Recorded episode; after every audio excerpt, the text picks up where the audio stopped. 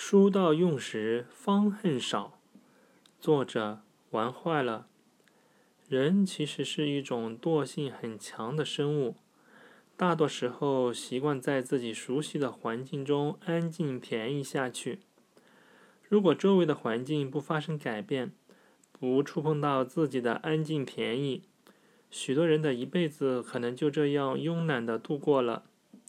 可现在我们所处的时代是一个日新月异的时代，知识更新的速度不断加快，各种各样的信息如同爆炸一样，不断从四面八方向我们袭来，迫使我们不得不学习，不得不进步。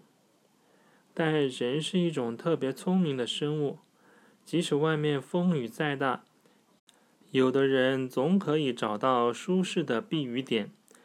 继续过着自己与世无争的生活，但这样真的好吗？如果某一天问题直逼你而来，而你又毫不准备，这将是多么窘迫的一种局面！